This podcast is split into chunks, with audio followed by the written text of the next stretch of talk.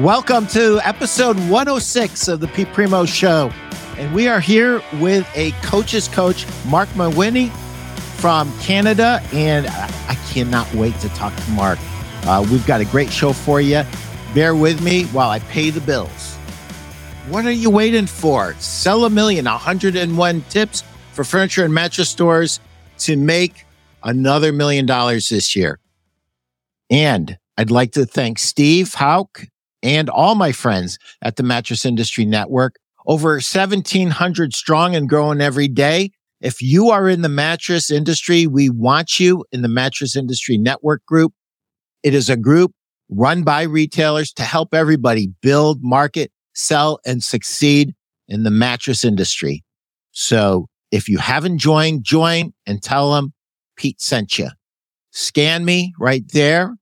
Marc, welcome to the show. Hey, Pete. Thanks for having me. A little bit about Marc. He is a coach's coach. So coaches that do professional coaching for a living come to Marc to learn how to coach better and more effectively. And he runs a group in on Facebook that's just a little bit shy of 24,000 people. Uh, I happen to belong to that group and I have for several years. He also runs Natural Born Coaches and he has a monthly Secret Coaches Club newsletter that you should all subscribe to. Uh, if you are involved in the coaching uh, industry, you should definitely do that. Hi, well, Stu. It's about time, Stu. I thought you left me for dead, brother. I'm glad you're here. And who else was there? Oh, Kyle and Guy Danes from South Africa. I'm so glad hey stuff got there. Uh, I sent them some stuff about six or eight months ago. They finally got it. I don't even want to know who delivered it or how, but it got there in one piece. Thank the good Lord. So, Mark, I often talk about why people should uh, should hire a coach, whether you're a business uh, owner or you're a professional salesperson. Um, I often talk about that, but I'm going to give you a failure in my life. I was powerlifting and I flew all the way to Las Vegas. I drew, drove another hour and a half down to, I forget the name of the town in Nevada. And I bombed out of my meet because number one, I didn't have a coach. And number two, I didn't have a team. Nobody would help me with my bench shirt. And I said, I'm never going to allow this to happen to me again. So I hired a coach for powerlifting. There's, for those of you who don't know powerlifting, there's three lifts, the squat, the bench, and the deadlift. But then after I really got good at the three basic lifts, I niched down again and I hired a bench coach and I drove eight hours to work out with my bench coach. Um, and that led to 24 26 world and national powerlifting titles in the in, in, in about four years. So I never lost again. Um, and that failure was kind of what prompted me to hire a coach. I've also hired coaches in business and Marc, why should somebody hire a coach? Well, I have a, I say a similar story, not a powerlifting story. But uh, it, a story from my past when I screwed up by not hiring a coach. So to make a really long story short, uh, prior to starting coaching in 2014, uh, back uh, around in 2000, I got started in real estate. that was in my 20s, the Stone Age. Uh, but basically, I uh, spent almost a decade building up a real estate business that got quite large here in Canada. And I think I'd been doing it for about six years or so. And at that time, I'd build a good sized team and everything was rolling. It was hockey stick growth every year with uh, commissions and revenues and stuff. And one day a business coach, a local business coach came into my office to speak with me, you know, to talk with me about me hiring him as a coach. Now at the time, I hadn't really heard of it. If I thought of coaching, I would have thought of sports, athletics, because this is roughly 2006 or in that ballpark. and coaching wasn't what it is nowadays. And, uh, basically I, I said to him, you know, thank but no thanks. In my mind, I was thinking like, oh, look how well I'm doing. Do I look like I need any help? And uh, what had happened a couple years after that, everything came crashing down. Uh, so, and it was quite messy and uh, was not a fun time. So I thought back at that point when everything collapsed and I thought, geez, maybe I should have listened to that fellow a little bit more instead of shooing him out of the office and moving on with my day. I didn't make the mistake again, you know, later on in life, uh, going through other challenges and troubles. I hired several coaches and was helped by a few mentors that were important as well. And that's how I got started in coaching. It's 2014. I was getting ready to get back into business. I thought, you know, I know coaching because I got a front row seat to it. And uh, this is something I want to do. And here we are nine, almost nine years later. So one of the, the, uh, the little pieces of advice that I give, um, and we're to delve into this a little bit later is never hire a coach who has never hired a coach because he or she, they don't know what they're doing. If number one, to be a really good coach, you have to be coachable first and foremost. And, you know, the, the thing that you mentioned, you know, you were having success in your real estate career. And so when this coach kind of emerged, you said, nah, I don't need him because I'm doing well. Well, what if Michael Jordan, uh, you know, just said, you know, good's good enough. And he never hired Tim S. Grover, uh, or Kobe Bryant never hired Tim S. Grover to be their coach, their conditioning coach. You know, what would their careers have looked like? Would they have been shorter? Uh, would they not have had as much success? Maybe even they may not have had as much fun because when you perform at high levels, you tend to have a lot more fun. So, you know, it takes a certain person to be able to be humble enough, uh, to, to hire a coach, but it takes an aggressive person to hire a coach too. So it almost, to me, it, I had to have the failure because I was doing so good by myself in powerlifting that I didn't need anybody. And then that failure kind of spurred me on. Um, and the interesting thing in, in as a salesperson, uh, as a road rep, I was having a lot of success and I started to see this guy on LinkedIn and he was making me think maybe I don't know everything. And I hired this gentleman. His name's Paul Castain and he was my sales coach for several years. And the growth that happened during that period was just absolutely phenomenal. And right now I'm looking for my next coach. Um, so what do you see when you're looking at, you know, what does, what needs to happen to somebody to internally be ready to flip the switch and say, you know what? Maybe I don't know everything. Maybe I could learn something from someone and maybe a coach would help me, especially business owners, because I couldn't think of anybody that needs, uh, a coach more than a business owner because everybody around you is going to tell you what you want to hear, right? Mm. Yeah, exactly. Whether it's a vendor or whether it's an employee, right? Yeah, you made a good point earlier, Pete, that sometimes it takes being humbled. Uh, so, because I prided myself back in my real estate days of being a lone wolf, even though I had 100 agents and employees that were on my team. Uh, when I was approached by that coach and, and different things, I was like, no, I built this up on my own. I don't need any help. And sometimes it's just age and experience. You know, I got a few more grays in the hair and the beard than I would have had back in the day. But uh, you learn things and hopefully you learn uh, going through life and take those lessons and, and do better the next time. Uh, the challenge, sure. And I see this even with people who are coaches or in, in the personal development world.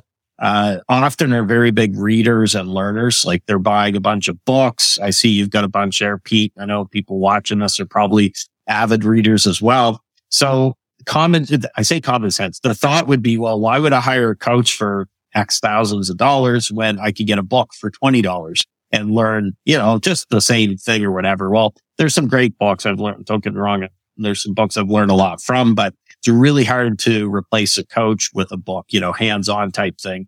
And, uh, the same goes for, uh, you can be the most disciplined person in the world. You know, you can be like David Goggins, uh, for example, and uh, have this drive, this motivation, everything. But you, it's hard to see the forest for the trees, and you're a little too close to the situation sometimes. So I've had cases where coaches have pointed something out to me, and I'm like, "Gee, why didn't I think of that?" Well, they had the benefit of being just a little ways away, looking in, second set of eyes, and then made me think about things differently. Yeah, perspective, another set of eyes and ears is invaluable. And when that eureka moment happens, you're like, why didn't I see it? Well, it's human nature. Sometimes we're too close and we just can't see the forest for the trees. And it might be an obvious change that you need to make. It might be a whole nother revenue stream that, uh, you didn't even think of. And, you know, I worry about our business owners, specifically my store owners that run mattress stores, that run furniture stores. And, you know, they're so busy running the stores that they don't really have as much time as they'd like to read the books and to listen to the podcast and to expose themselves to all those ideas, which is great but applying it to your business specifically is kind of where a really good coach comes into to play and then creating action items to work on. Um, the best coaches are not your friends. They are a bit of a taskmaster, but you're, they're agreed upon task. This is what we need to move the ball forward and seeing the big picture to me, um, is huge with, with a coach. And, you know, one of the reasons that I joined your group because what I want to do in my retirement, full confession, is I want to be a coach. I've got 41 years of experience that I want to give people and, uh, I want to give back to the industry that's been so good to me help basically a, a, a poor boy, uh, have a great life. And uh, the coaching jungle was the the first step in that, you know, for us to meet. When you think of really great coaches versus good coaches, what are the differences and what should uh, a business owner or a sales rep be looking for in a coach? Well, again, you you touched on it uh, just a second ago. Pete is uh, you're not hiring a friend. Uh, you've got plenty of options if you want to go grab a beer with someone, a buddy. Um, that's not what they're hiring for. And I find coaches have a really tough time with this too, because I think a lot of coaches naturally are people pleasers. I've, they're human. They want to be well liked. So it can be difficult to hold a client totally accountable uh, with it because you don't want that client to they're paying you and you think, yeah, gee, you know, I, I don't want to insult them or upset them or whatever. Unfortunately, you're doing them a disservice if you behave that way. They're, you're doing it for their own good by calling them out on stuff and you don't have to be a, you know, a prick about it. There's ways that you can do it and uh, keep them accountable and still maintain a good working relationship. Uh, one of the coaches that I think is really good with it, uh, Steve Hardison, uh, who wrote the book, The Ultimate Coach, or his wife actually wrote the book um, about his life and his coaching. He operates his coaching business almost uh, the opposite of how most coaches would think to do it. So he's charging over six figures to work with them now. I think it's hundred and some thousand dollars. Work with really high performers, but he won't fly to meet them. They have to go to Arizona. They have to fly or drive to Arizona to go to his home office to sit down with them. He has a whole process in place there. Now, what would most people think? Well, gee, they're paying me six figures. When they say jump, I should be saying how high and hopping on a plane and going wherever. Uh, but Steve doesn't do that. He says, no, you got to come to me. No, with it. And he tells it that there's other examples in that book where uh, one of the uh, the women coming to him uh, basically asked for a single mom discount you know, with it. And he said, I, I'm not going to give you a discount here because that's not doing you a service and you'll come up with the funds if we're meant to work together, if you want it bad enough, basically. And, uh, it ended up working out with it. So just a few counter intuitive things there that he does, which I think is a good example to, to answer your question. Yeah, that's, uh, that's great. It reminds me of, uh, uh, Dan Kennedy, uh, the, yeah. you know, Kennedy does not travel anymore. He hasn't for years. You have he to fax him. You can't even email him or whatever. He says basically fax me, which everyone probably think what's a fax machine. He makes it hard to get in touch with him, but that also increases his value. He does a great job at it. Yeah, he he he really does. And you know, he tells a story um in in uh told I think it was in Florida. It was at one of his uh, big big GKIC events um, when they were in their heyday. And he said, you know, you cannot uh, hold yourself uh, hostage to the fact that some people will and some people won't. And he was specifically talking about people who create products and whether or not the person that buys the products actually engages and actually benefits from the product. And and what he encouraged everybody to do is think about this story. There was a couple who he didn't see. Well, there was a whole family that was at this, at a conference many years prior to this who barely had enough money to scrape together. They had to charge, I think, three or four different credit cards, a little bit of the fee for the conference. So if he would have made, come in and made a moral judgment and said, you know what? This is probably too much for you. If you got to put it on three or four credit cards and to scrape this together, it's probably not for you. The thing that he found odd is they disappeared on the breaks. He never saw them eat any food. He later found out they basically were living on peanut butter and jelly sandwiches up in their hotel room. They went on to become multimillionaires. What mm. they hmm. learned at that seminar. So if, you know, if, if you're in business, you should never feel bad about what you charge for anything. Uh, whether you're a coach or whether you own a store, um, if you're providing real value, uh, one of the things that I really became intrigued about, Marc, and you write about it almost incessantly, is encouraging coaches to focus in on the results that they get for their clients instead of focusing in on how much time is elapsing in a session. Mm-hmm. So I thought, if I'm going to hire a coach, I don't want somebody who's just going to make small talk with me, give me a couple pointers and fill up an hour of coaching. I want somebody who's helping me get to where we agreed we need to go and who's actually delivering value rather than time. Mm. Yeah, exactly. I mean, one of my offerings, I do a laser coaching package and they're 15 minute sessions. I learned it from Rob, Rob Goyette. And when I first started doing it, uh, geez, 2019, I think was when I first started offering it. I thought, oh God, 15 minutes. That's, I'm a bit of a talker, you know, that's going to be tough to cram things into 15 minutes. Um, where I've done enough of these now, I've, I've offered a number of times and worked with a lot of people. Uh, you'd be surprised when you, uh, really focus on getting right down to business. Now, I mean, when, if I was coaching you, Pete, and we hopped on Zoom, it's not like I'd be like bang right away, like within five seconds jumping into it, but I wouldn't spend five minutes talking about the weather in Cleveland, which is probably just as bad as here in Canada right about now. Pretty um, close. Um, yeah.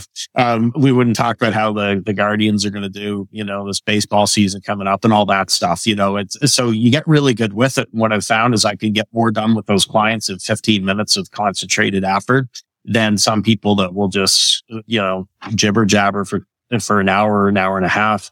I uh, enrolled in a program last year and uh, it was, you know, there's some good stuff in it. But when I found the person that created the program, he had one of the things he did was live calls with everyone could jump on.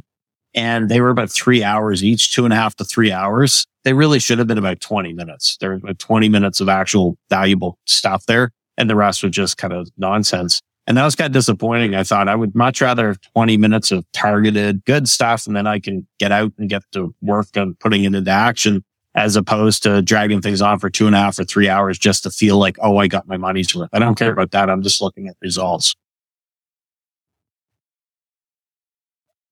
So when we're thinking about hiring a coach, what would be your number one? Well, Guy Danes, look at you. Would you, this is Guy, no, this is Kyle Danes. Kyle asks, would you agree that coaches need to have experience in the trenches and business and personal aspects so they can pass on their message quicker, helping the client collapse the timeline? That's a hmm. great question. It is. Yeah. That's actually a common debate. It's been talked about in the Facebook group sometimes. And they, you know, to paraphrase, some people have asked, uh, does a coach have to have achieved X to help someone achieve X as well? And uh, the way that I've always looked at it is, um, well, Grant Cardone said something good. He said uh, he helps. He's been helping people become millionaires, but he wouldn't help people become billionaires because he's not a billionaire. You know, he says, yeah, he's a positive thinker, yes, uh, with it. Uh, same thing goes with sports like baseball. Uh, some of the best um, managers out there weren't very good players like Joe Torre. I'm reading the book Joe Maddon, a former well, Tampa Bay manager, Chicago Cubs, uh, Angels. He was a really, you know, not a great minor league catcher and didn't even make the bigs, but he was an excellent manager with it. So I think that it helps to have at least be in that world so you can speak the lingo and you know what the in that case, players, but what the people are thinking. And, uh, you, are immersed in that world, but you don't have to be the, uh, Wayne Gretzky or Babe Ruth of whatever. To, I, I, don't think to, um, necessarily coach on that. Uh, that being said, I love what you're doing, Pete, because you're in that world, uh, which is very a great niche if you work with furniture store people and owners and, and mattress store owners. Cause I don't think I've come across anyone that dialed in with it. Most people, oh, I'm a business coach, or maybe I'm a business coach for dentists or something like that, but not that niche. So yeah, sorry, Kyle, that's a long answer with it. I think that you, you know, if you're a 19 year old um, kid coming out of high school, it's going to be very tough to go out there and say, Hey, I'm going to help you become a seven, eight figure earner. Although a lot of them on Facebook are saying that, you know, the, the 19, 20 year olds or whatever. Um, but you need to have some experience, I think, or be in that world to, have any credibility and to, and to have that confidence. Yep. Yep. And, you know, I've, I've, I'm 62 years old, so I notice things as time goes by and, um, I'm amazed at how many truly great coaches were average players or hmm. weren't even good enough to make the pros. Uh, they were just college players. They loved the game. Some of them got hurt and the closest thing they could get to playing was coaching. But the real superstars, I think, have problems. Mm. They don't have to be as fundamentally sound, Marc, as, as a less gifted athlete. A, a less gifted athlete has to do the mechanics perfectly for her or him to have a chance. And I think that's true in business too. I, I think that there are people with just incredible charisma. Um, and they get by with that and they're not as good at blocking and tackling as they should be. And some of those guys and gals could do really well with a business coach to help them with some of their blocking and tackling. One of the things I really wanted to ask you about is because you've worked, um, you've hired coaches, you're a coach yourself, you coach coaches. So you're kind of immersed into this world and you have a perspective that there's nobody else that I know of has this exact perspective. And when you look at the coaches who do really great things, like get unbelievably great results. What are some of the characteristics that you see in those coaches and or behaviors that you see in those coaches? Well, those coaches are usually, they're usually invested in the client getting the results without being overly invested. And I'll explain what I mean by that. So they're not the types that uh, there's a lot of people getting into this world that their dream is to not even talk to anyone. They just want to release programs for $2,000 hit, uh, uh, you know, whatever. It's on autopilot and people are paying them and then they're off on the beach, their toes in the sand and sipping drinks and enjoying life. And, um, now on the flip side of it, you get some coaches that are so invested that even if the client isn't the right fit, they're not motivated, they're not an action taker, then they're going to over um, uh, commit themselves to try to get them across the finish line, so to speak. And I know because I used to be like that in 2014, 2015. I took on some clients that weren't great fits and I just want them to get results so bad that if they were only putting 75% in, I'd put 125% in just to get them o- over the finish line. And I don't do that anymore. I make sure that I'm vetting and people that I'm working with or choosing to work with are action takers and motivated and they, they have to want to get the results for themselves and not everybody you know, has that in them or they don't want to, they may say, yeah, I want to be successful or whatever, but are they really willing to give what it takes to be successful? And the longer you're at it as a coach, your spidey senses get more finely attuned. You get better at picking it, uh, picking it out. A lot of get rich quick people out there. I don't really have any desire to work with them. I don't want to play in that world, uh, with it.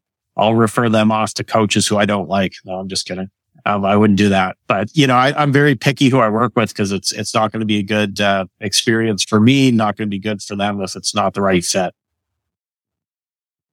So I guess if you're a really great coach, you could be picky because you've got enough business coming at you. You you can kind of pick and choose who you want. So um, that might be a, re- a pretty good tell right there you know, how busy are they and how picky are they? And, uh, do they lay down the rules for, for engagement? You know, um, one of the things that you said about Steve Hardison and, and, you know, Dan Kennedy is the same way. They make people come to them. They're kind of laying out how this is going to be, right? You know, it's not going to be me flying to you and I'm going to be, you know, running at your beck and call. You know, there's going to be a process and this is what you can expect from me. And this is what I expect from you kind of a, a deal. How important do you think, um, a unique perspective is for a business owner who's trying to either do better or probably take his or her business into uh, another another uh, leap.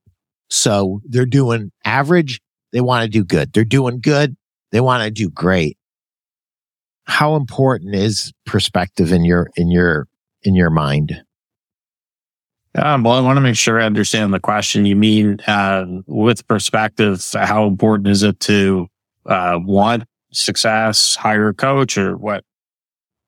No, the, I'm actually, I misspoke. I'm, I'm actually talking about the coach's perspective. Uh, yeah. I mean, one thing I would recommend doing, uh, this really helped my coaching business. Michael Port has a book called Book Yourself Solid. And in that book, he talks about, uh, the red velvet rope policy. And what he suggests is you treat your any business really, but in this case, we'll say coaching business, just like a, a, brand new restaurant that just opened up in town, the hot restaurant that everybody wants to eat at and you need reservations a long time in advance and or the hot club, you know, where they've got the big bouncer at the door. It's got the clipboard, the list. Not just any Tom, Dick or Harry could walk in through those doors of those places. You know, there's going to be hurdles to get over it. There we go. Red velvet rope policy. Uh, so what I did, uh, because I was frustrated in the early stages in that first year or so of coaching, not, yeah. you know, I met some great people, worked with some, some great people, but I wasn't really happy charging lower amounts and then not, not having a, uh, basically fun with those clients. And they, they you know, a, a, case where a client would uh, cancel an appointment just over something, you know, the sniffles or something. I, I get it. Someone's dog gets hit by a car, there's a you know serious family issue or whatever, then by all means we should reschedule. But these weren't great excuses for canceling coaching appointments. And uh, what I found after I did the red velvet rope uh, exercise, I got really, really specific on who my ideal client is. And it stayed the same over the years. And I mean, for example, I have certain things like the client has to be an action taker. You know, I don't want to have to badger them to take action. They need that initiative. Uh, they should be someone who's coachable because not everyone is coachable. Some people ego gets in the way. They just, it's not going to work. And then there's other things, including uh, pays me what I'm worth and pays me on time, which is very important. You know, I'm not afraid to admit that. And if all those things are met, then basically that's a red velvet rope policy for my business. I'll take them on.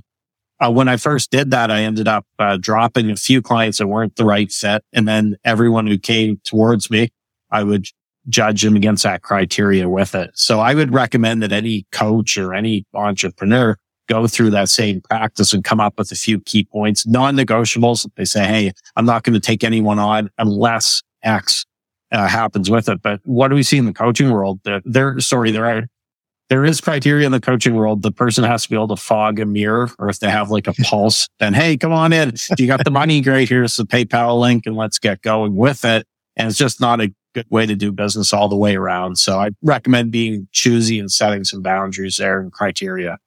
Yeah. Uh, Guy Danes has a question or a comment.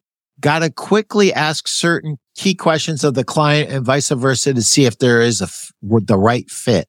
Otherwise, a grudge sale or purchase. Yeah. yeah. You know, great thing I always look for, and I've learned from the past, it's never a good sign if a potential client asks what your money back guarantee is, uh, or what's your refund policy. If they're asking that right off the hop, uh, so I get this with coaching clients, but also uh, with joint venture partners because I have a flat fee JV package where they pay me uh, X amount, then they keep 100% of sales for what we're doing. And I've had partners say, well, what's a guarantee, Marc? And I, I say, well, there's no guarantee in life, except, of course, the uh, old adage, except death and taxes. And around this time uh, uh, that we're living in, I'd say COVID restrictions too. So there's three things, you know, three things that we're dealing with. But besides that, there's no other guarantees.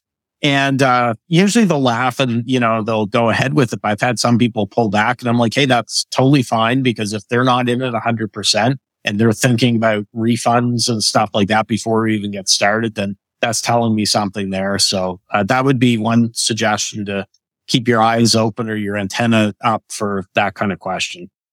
Yeah. And, and the same in uh, my store owners' lives. You get mm. a retail customer in there and they're asking you more questions about your refund policy than they are uh, about, you know, how they're going to execute the delivery of the furniture or the and or the mattress. Uh, it's time to ask some pretty deep questions and ask them, why are you asking me this question? because there's a reason we need to get that resolved before we go go any further.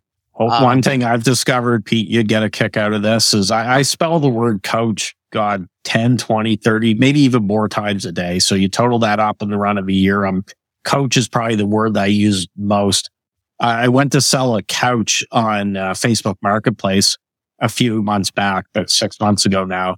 And I, I kept spelling coach when I was putting couch there. I'm like, geez, what, what is going on? So anyways, that's something I thought you would appreciate in the world that you're in. I can no longer spell couch consistently. I always spell it as coach uh, when I go to do that. You know the the uh, French have a uh, ha, ha, have a word for that. It's called the def, de, what is it? Defam, defamation professional, and what it means is your mind actually becomes deformed. Your mind depending on your profession and what you hmm. encounter. Mm. Uh, Pat Tinney, the man, the myth, the legend. This is an honor. A fellow Canadian, by the way. Oh, there we go. Author of Unlocking Yes, he is the master of negotiation. Um, fit is critical or you will be hit by the time vampires. Little Dan Kennedy there for you, Patrick. Time vampires. That's, that's straight up Dan Kennedy. That's, uh, that's good stuff. yeah. Guy Danes is piling on and saying, correct, Patrick, perfect. Yep, I agree 100%. I got to get to a quick little chapter in my book. And for those of you who already have my book, we're going to be doing page 53. This will only take a minute. I'd love to get your thoughts on this, Marc. Chapter 33. Your number one product is you.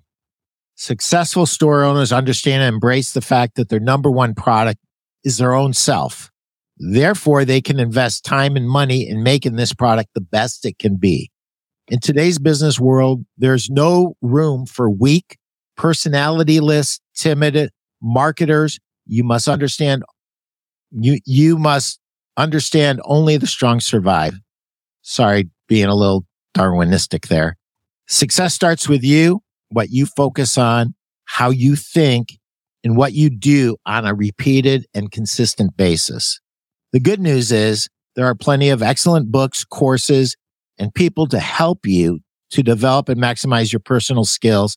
And my goal with this chapter is to simply remind you of the critical importance on focusing on self development.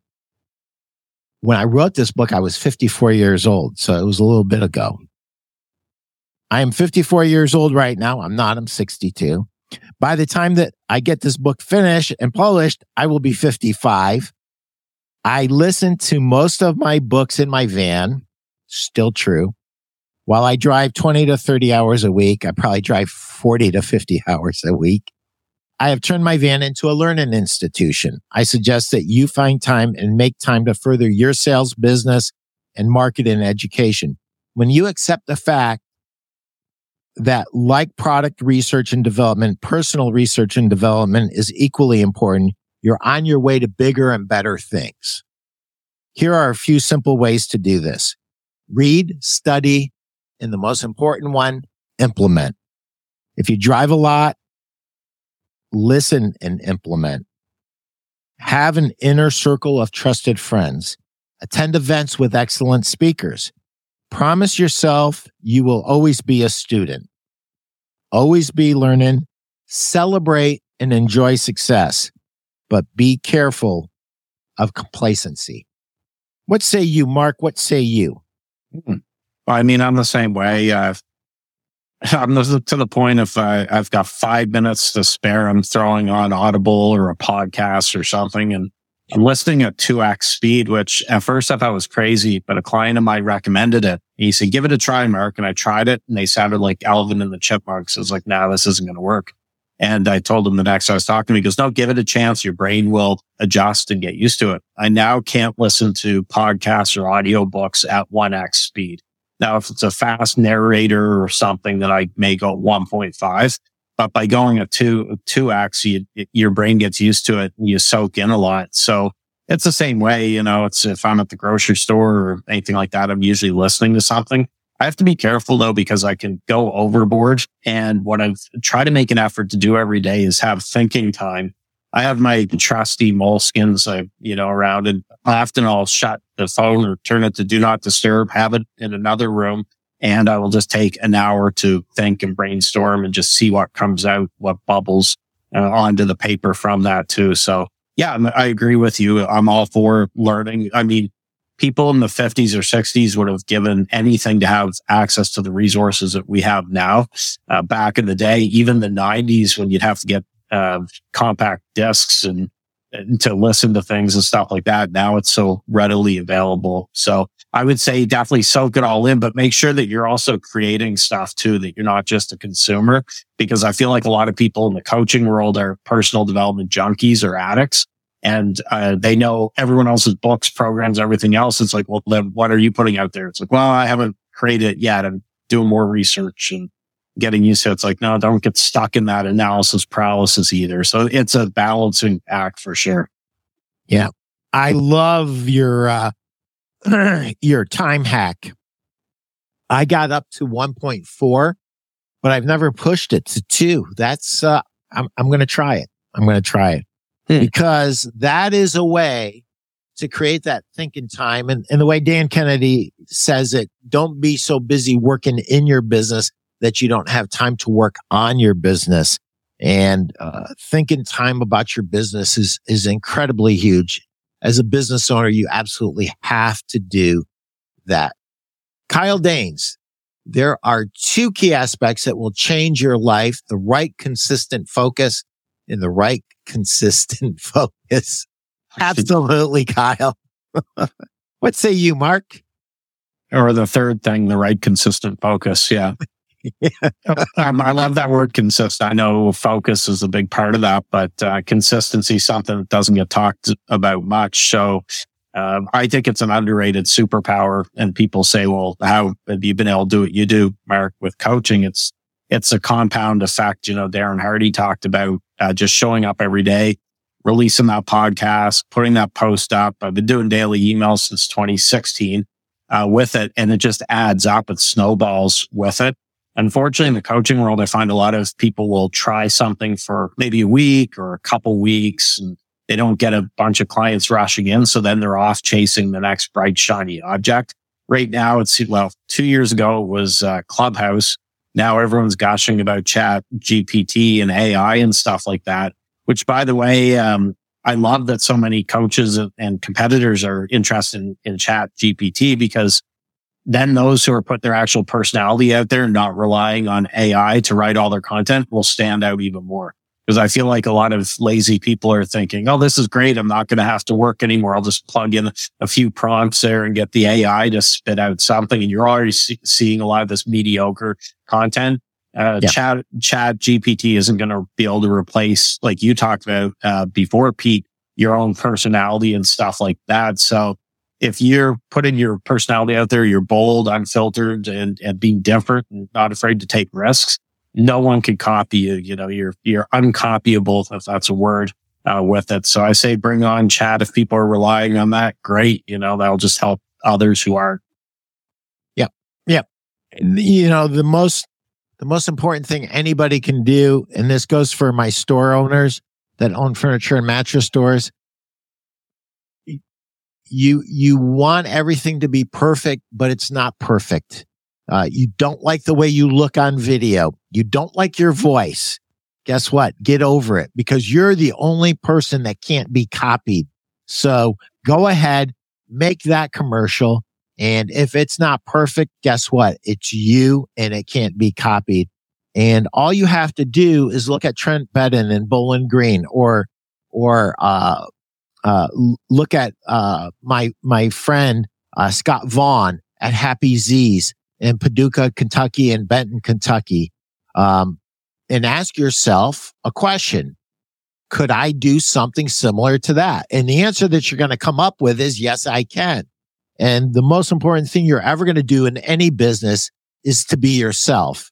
And trying to do it the easy way is sometimes the most dangerous way because everybody can do it the easy way. Can you do it the hard way? Can you do it the original way? Can you do it the authentic way? Can, you know, when you put your heart and your mind and your soul out there, people feel that. And when they feel that, they come to you instead of one of your competitors. Listen, guys and gals, you're all selling rectangles and the promise should be that they're going to wake up happy and pain free to the degree that they can wake up happy and pain free given their circumstances. Um, you make the difference. You need to be original. And I guess that might be one of the things that I would look for in, in a coach. Is he or she original or are they just kind of playing safe and playing in the middle? Because chances are you as a store owner or a business owner or even a sales rep, I get a lot of sales reps listening to this. Unintended consequence. I never expected sales reps to listen to this, but I think I get more sales reps, Marc, than I do mm-hmm. business owners. Be yourself. You're the only one, to Marc's point, that can't be copied. And when everybody starts blending into the same sounding drone, boring, you be the one who's being yourself and you will find a lot more success. Let's kind of Marc, hi Danes. Marc, words of wisdom from you. Good to see some gray hair. Ha ha. I, I, get, I look at my uh, Facebook memories every day. It'll show you what you posted on this day, one year ago, this day, two years ago, three years ago, and so on. Yes. And I didn't think I had as many gray hairs, but showing me uh, videos and pictures from 2014, 2015, where it's like a brownish red beard or whatever, and it's going progressively grayer and grayer. So there's no, um, no just for men or anything here. I'm just letting her age gracefully. If it, Patrick Tinney says it's about positive risk and commitment to creativity. Yes. And that is something, Marc, I would look for in a coach. Yeah. I, um, it, for me too, like I'm drawn to people who put their message out there unapologetically. I could tell you, uh, daily emails I mentioned before, uh, from 2014 to 2016, I did my emails like everyone else online pretty much you know, I'd mail maybe once a week, every two weeks, sometimes twice a week. And they were just blah boring because I've tried not to offend anyone or lose any subscribers. And I got ready to ditch email. I said, I'm going to focus on what's working. Screw email marketing doesn't work or whatever. Uh, I had a guest on my podcast that challenged me to do daily emails, which I thankfully did. Uh, I gave it, I said, I'm going to give it 30 days of daily emails. Uh, but the other thing I did with that is I said, I'm just going to take the filter off and say what I actually think, you know, um, and if I lose subscribers, that's fine. They probably weren't the right fit for me anyways. And that's been like, I think 2,400 straight days or something like that without missing a day of emails. And, uh, yeah, sometimes I poke the bear. I say things that offend people and they leave, but I draw a lot of people to me too, because I'm willing to at least say what I think and I'm I'm not um, pussyfooting around, which happens a lot. A lot of people in the coaching world. Well, perfect example. You can see the money um, picture back here. Your guys' American money looks much better than our Canadian monopoly funny money. Um, I had a coach tell me, "Oh, gee, you shouldn't have that picture there because you don't want people thinking you're greedy or that you like money too much." And I said, "Well, no." I said, "I'm proud of capitalist. I love money, you know, and I hope that my clients love money and they want to make more of it too." if you're putting out something that's good, you should be compensated for it. So I put this out there unapologetically and I've gotten a lot of clients coming to me. And that's the reason why is they're like, I like that you actually admit that you like money as opposed to a lot of people in the coaching world. It's sheep, uh, wolves in sheep's clothing where they try to pretend that they, oh, geez, no, I hate money. It's not about money. I want to impact a billion people in the world and I could care less about money. Well, you know, that's, and often they're the greediest ones. They just don't put it right out there. Uh, so yeah, put, put your own personality out there, your own unfiltered opinion. You'd be surprised at who you draw into your world that way. So I own a business. I'm looking for the perfect coach. What should I be doing in my head before I arrive at that place?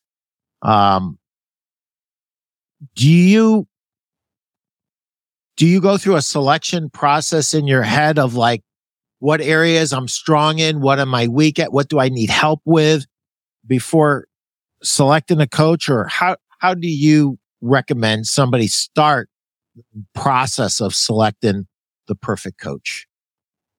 Well, I mean, at any time, I usually have one or two coaches I'm working with, uh, and not necessarily just business. Like I hired a past client of mine, uh, Donnie DeSante, recently. He's a health coach because I had worked with him before on the business side, helping him with his business. And then I wanted to lose a few pounds and get into better shape. I thought, who better than Donnie? He's great at what he does. So a lot of times when you're coaching, we think, oh, it's just making money, stuff like that. Well, there's lots of other coaches and, in different things.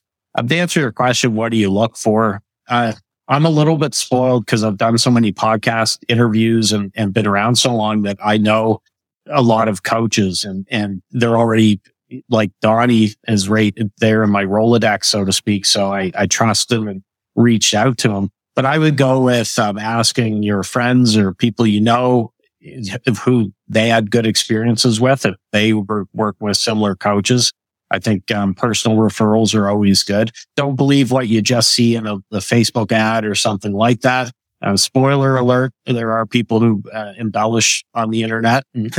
um, it's a bit of a wild west. My rule of thumb for the internet: I assume that everybody's full of shit until they prove otherwise. If they prove me wrong, then, you know, and that tends to work. But don't just hire because oh Jesus, you know, person on Facebook ad said they can make me eight figures in the next three months you know, or whatever uh, with it. So personal referral, um, you know, listen, nowadays we've got podcasts, books, everything else here. You could almost build a relationship with someone without ever talking with them. So for example, uh, Ben Settle is someone who I've learned a lot from email marketing, uh, about email marketing from. I felt like a new Ben before I had him on my show a couple times and stuff because I subscribed to his print newsletter, email players. I bought a number of his uh, books, which weren't cheap because he specifically charged a lot for books. Uh, listened to a bunch of his old podcasts when he had that in all this other stuff. Then I had him on my show a couple times. So um, I already felt like I knew him there and I felt really good with purchasing and investing with him as well. So yeah, I mean, there, there's a few tips. If you're ever stuck, shoot me a message because I probably interviewed or know a coach in that world, uh, that I could recommend some good people uh, with it just because I've had a chance to meet so many coaches. Are there any hard no's for you? Um, you're interviewing someone to be a coach, warning signs, do not go any further? Uh, well, I, I like to ask them why they're becoming a coach. So, you know, I want to know about their motivation. And although I talked about earlier, I'm a fan of money and I want my clients to want to do well and make a lot of money. Uh, it helps if there's another why that's in there. Like, why do they want to make money? There's got to be something else in there. Uh, one of my past clients, uh, originally when we started working together, that's probably the most common answer I get from coaches. Uh, what's your goal? Why are you doing this? Or what's your magic uh, number? You know, if we're talking a year from now that you want to be uh, earning per month, $10,000 is probably the most common answer, 10,000 a month uh, with it. And then I got digging down a little bit more and come to find out the reason why he wanted to build up a six figure business and grow from there. His mother had some health challenges. So he wanted to be able to make enough that he could support her basically when she wasn't able to work with it when we turned the focus on that instead of just the money, he really took off because that was a more powerful motivator uh, for him, like what he was using the money for with it. So I would say find your, your why is, is an important uh, thing or the client's why. In my case, I want to know why they're doing what they're doing because if it's just money and that's it, there's going to be those peaks and valleys. And when they're down in the valleys, they're, they're going to have a tough time getting back up because they're looking at their bank account. It's not where they thought it would be. They thought they would make a million bucks in a couple months. They're not there and they want to quit or whatever. I'd much prefer work with someone that's got something emotional attached to it as well. So he just modeled for you exactly. If you're looking for a coach, find a coach who digs to find your real why. Because if he or she does not care enough about you to find out your real why, they're not really committed to getting the kind of results that you really need to get. The reason you dug for that, Marc, was because you really wanted to light a fire underneath them because you know from experience that just wanting what $10,000 buys isn't enough.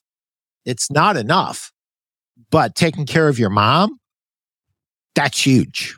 Mm. That, that's a fire. I mean, you just poured gas on, on the fire and you will have no problem with compliance when you dig de- deep down and you find the real why. That's, that's great. Yeah, that that client actually, there's another lesson I learned from him, uh, which popped up, and and how to motivate yourself to do something you have to get done. So we are having trouble getting his Facebook group up and running. Like for whatever reason, he wasn't getting that darn group open. So every week I'd be like, "Did you get your group going?" I I didn't see an invite or whatever. No, no, I'll get it done for next week. And um, I really wanted to get that community open and growing for him because it was an important part of what we were doing.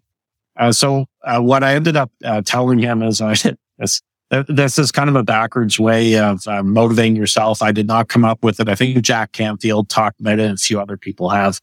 Uh, but basically I said, what's a, a person or an organization that you absolutely hate? You can't stand what they stand for and, or whatever. And, uh, he, he said, well, probably the KKK, you know, or whatever. Um, so I said, okay, so will you agree this if uh, to this? If your Facebook group isn't open by time we do our call next week, will you donate a thousand dollars to the KKK? And, uh, he, was kind of taken aback because that's not something you uh, expect to talk about in a coaching call. Uh, but he agreed to it. I said, okay, you, we have you on record. You're going to donate a thousand dollars. Suddenly that lit a fire under him because uh, he would be donating to a group that he uh, obviously was 180 degrees away from, did not agree with. Uh, he could never probably run for president if he donated to the KKK and that uh, came out. Uh, make a long story short, uh, he ended up opening the group in time. Surprise, surprise. He didn't have to donate to that organization.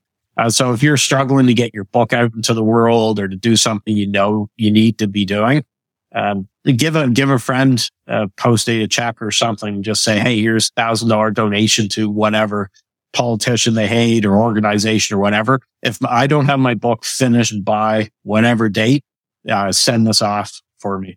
And uh, that so it's kind of negative motivation in a way, but it's whatever gets the job done. And that came from that client as well, the exact same one that was uh, his mother was his motivation. Wow. Lots of great tips here. Thank you so hmm. much, Marc. Um, I'll share you, uh, share a quick story with you. When, uh, Paul Castain was coaching me and we had agreed that I should do a podcast, I just dragged my feet, dragged my feet, dragged my feet. So finally he said, do we or do we not agree that you're going to do a podcast? We agree. He goes, there's never going to be a perfect time. You're not going to like it at the beginning. You're going to look back after you do 50 shows and you're going to look at yourself and laugh at how bad you were when you started. And when you do 100 shows, you're going to look back and you're going to say, Oh my hmm. Lord, how bad was I? He goes, but you have to, you, you have to do it. Now, what's the date we're going to do this? And so I gave him a date. I think it was like two weeks away. He goes, okay. He goes, have you been happy with the results that we've gotten with your, with the coaching? I go, yeah, absolutely. Now this is a coach's coach hmm. here. He said, good. He goes, we've agreed that we're going to do this and that you're going to launch, right? Yep. He goes, you've given me one excuse after the other for weeks on end, right? Yep. If you don't do it by this day, we're done. I mean, he actually threatened to, to pull me as a client over it. And that's mm. what got me to, to, to do my first podcast. So, uh, that there takes a lot of chutzpah. well, it's so easy to push it to the back burner, right? Um, there's always something else you could be doing just to distract yourself from actually doing what you should be getting done. So good job. And he kept you, you guys kept working together. The show got up there. Everyone's happy. Yep. Marc, somebody watches this show and they said, I like this, Marc. I want, I want to talk to him. Um, how do they get a hold of you? Yeah, I mean, the best way, naturalborncoaches.com. That's the main website. I'm in uh, the coaching jungle group a lot. That's the coachingjungle.com. We'd love to see you there as well. So, um, yeah, either places you can find me. Awesome. Marc, thank you so much. I hope you, uh, keep cool and, uh, keep warm in Canada. I'm, uh, we're pretty icy right now here. Um, um, I was going to put a dress shirt on, but I went with the flannel instead today. True story. Uh, this past weekend, we were, we're Celsius, of course, in Canada. We were, it got as low as minus 47 on Saturday morning and I converted it to Fahrenheit. It's minus 52.6 uh, Fahrenheit. Now it warmed up to a balmy minus 30 Celsius, which I don't even know what is. It's still cold for Fahrenheit. uh, with it. And I actually have, I don't know if you can see it. but This is my friend today. It's a heat dish um, although it is milder now, we're getting into balmy beach weather. It's probably 30 Fahrenheit today or something, um, with it. But yeah, that's okay. Great part of the world. I love Canada. It's just January, February. I can do without. I hear you. Thank you so much. Have a great day. Thanks for having me. And thanks everyone for watching and contributing. Thanks.